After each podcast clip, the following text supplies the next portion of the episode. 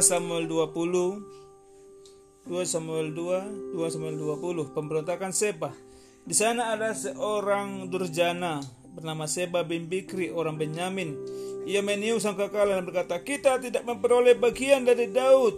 Kita tidak memperoleh warisan dari anak Isa itu.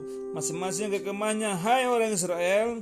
Lalu semua orang Israel meninggalkan Daud dan mengikuti Seba bin Bikri. Sedangkan orang-orang Yehuda tetap mengikuti raja mereka dari sungai Yordan sampai Yerusalem. Sampailah Daud ke istananya di Yerusalem lalu raja mengambil ke sepuluh selir yang ditinggalkannya untuk menunggu istana dan menempatkan mereka dalam sebuah rumah di bawah penjagaan. Ia memelihara mereka tapi tidak menghampirinya.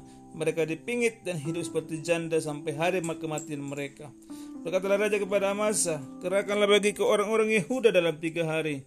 Kemudian telah menghadap lagi. Amasa lalu pergi untuk mengerahkan orang Yehuda. Tetapi ia menunda-nunda. Tapi ia menunda-nunda kerjanya dia menunda kerja lewati waktu yang ditetapkan raja baginya. Kemudian Daud berkata kepada Abisai sekarang Seba bin Bikir lebih berbahaya bagi kita daripada Absalom. Jadi kalau bawa hamba, hamba tuamu ini dan kejarlah dia supaya jangan ini sampai kota berkumuh dan luput dari kita. Lalu orang-orang Yoab, lalu orang-orang Yoab, orang-orang Kireti dan orang Pleti dan semua pahlawan keluar menyusul dia.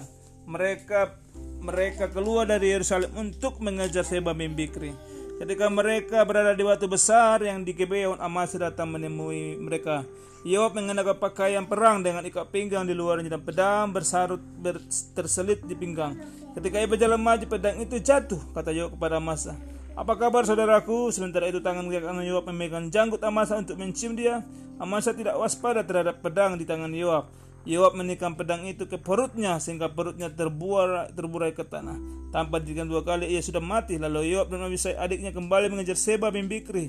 Salah satu dari orang Yoab berdiri dekat mayat dan berkata, Siapa menyukai Yoab dan siapa di pihak Daud, baiklah ia ikut Yoab.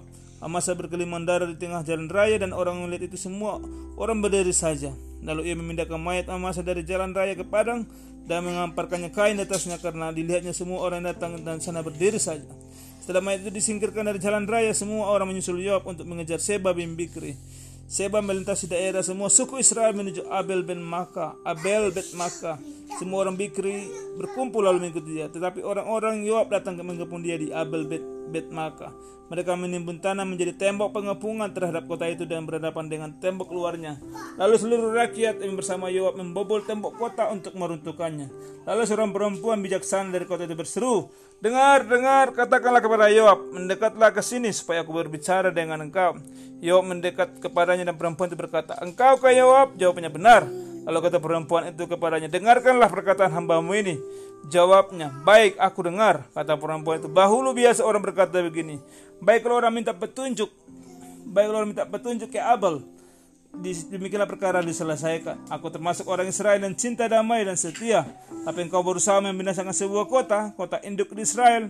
Mengapa engkau tidak menelan habis milik pusaka Tuhan? Jawab Yob, sekali-sekali aku tidak akan menelan habis dan menghancurkannya. Bukan begitu sebenarnya, tapi seorang dari pegunungan Efraim bernama Seba Mimbikri telah mengasungkan tangannya melawan Raja Daud. Serahkan dia saja dan aku akan mundur dari kota ini. Lalu kota perempuan itu kepada Yoab, Baik, kepalanya akan didemparkan kepadamu dari belakang tembok ini. Kemudian perempuan itu pergi menemui seluruh rakyat dengan nasihat bijaksana. Mereka memenggal kepala Seba bin Bikir dan melemparkannya kepada Yoab. Yoab meniupkan kekala lalu bubarlah mereka meninggalkan kota itu masing-masing ke kemahnya. Yoab pun pulang ke rumah ke Yerusalem kepada kepada raja. Pada pembesar Daud, Yoab menjadi panglima segenap tentara Israel. Binaya bin Yonadab mengepalai orang Kreti dan orang Pleti. Adalah mengepalai mengepalai pekerja paksa. Yosafat bin Ahilub menjadi bendahara. Saya menjadi sekretaris kerajaan. Jadok dan Abiatar menjadi imam kerajaan dan Ira orang Yair menjadi imam bagi Daud. Amin.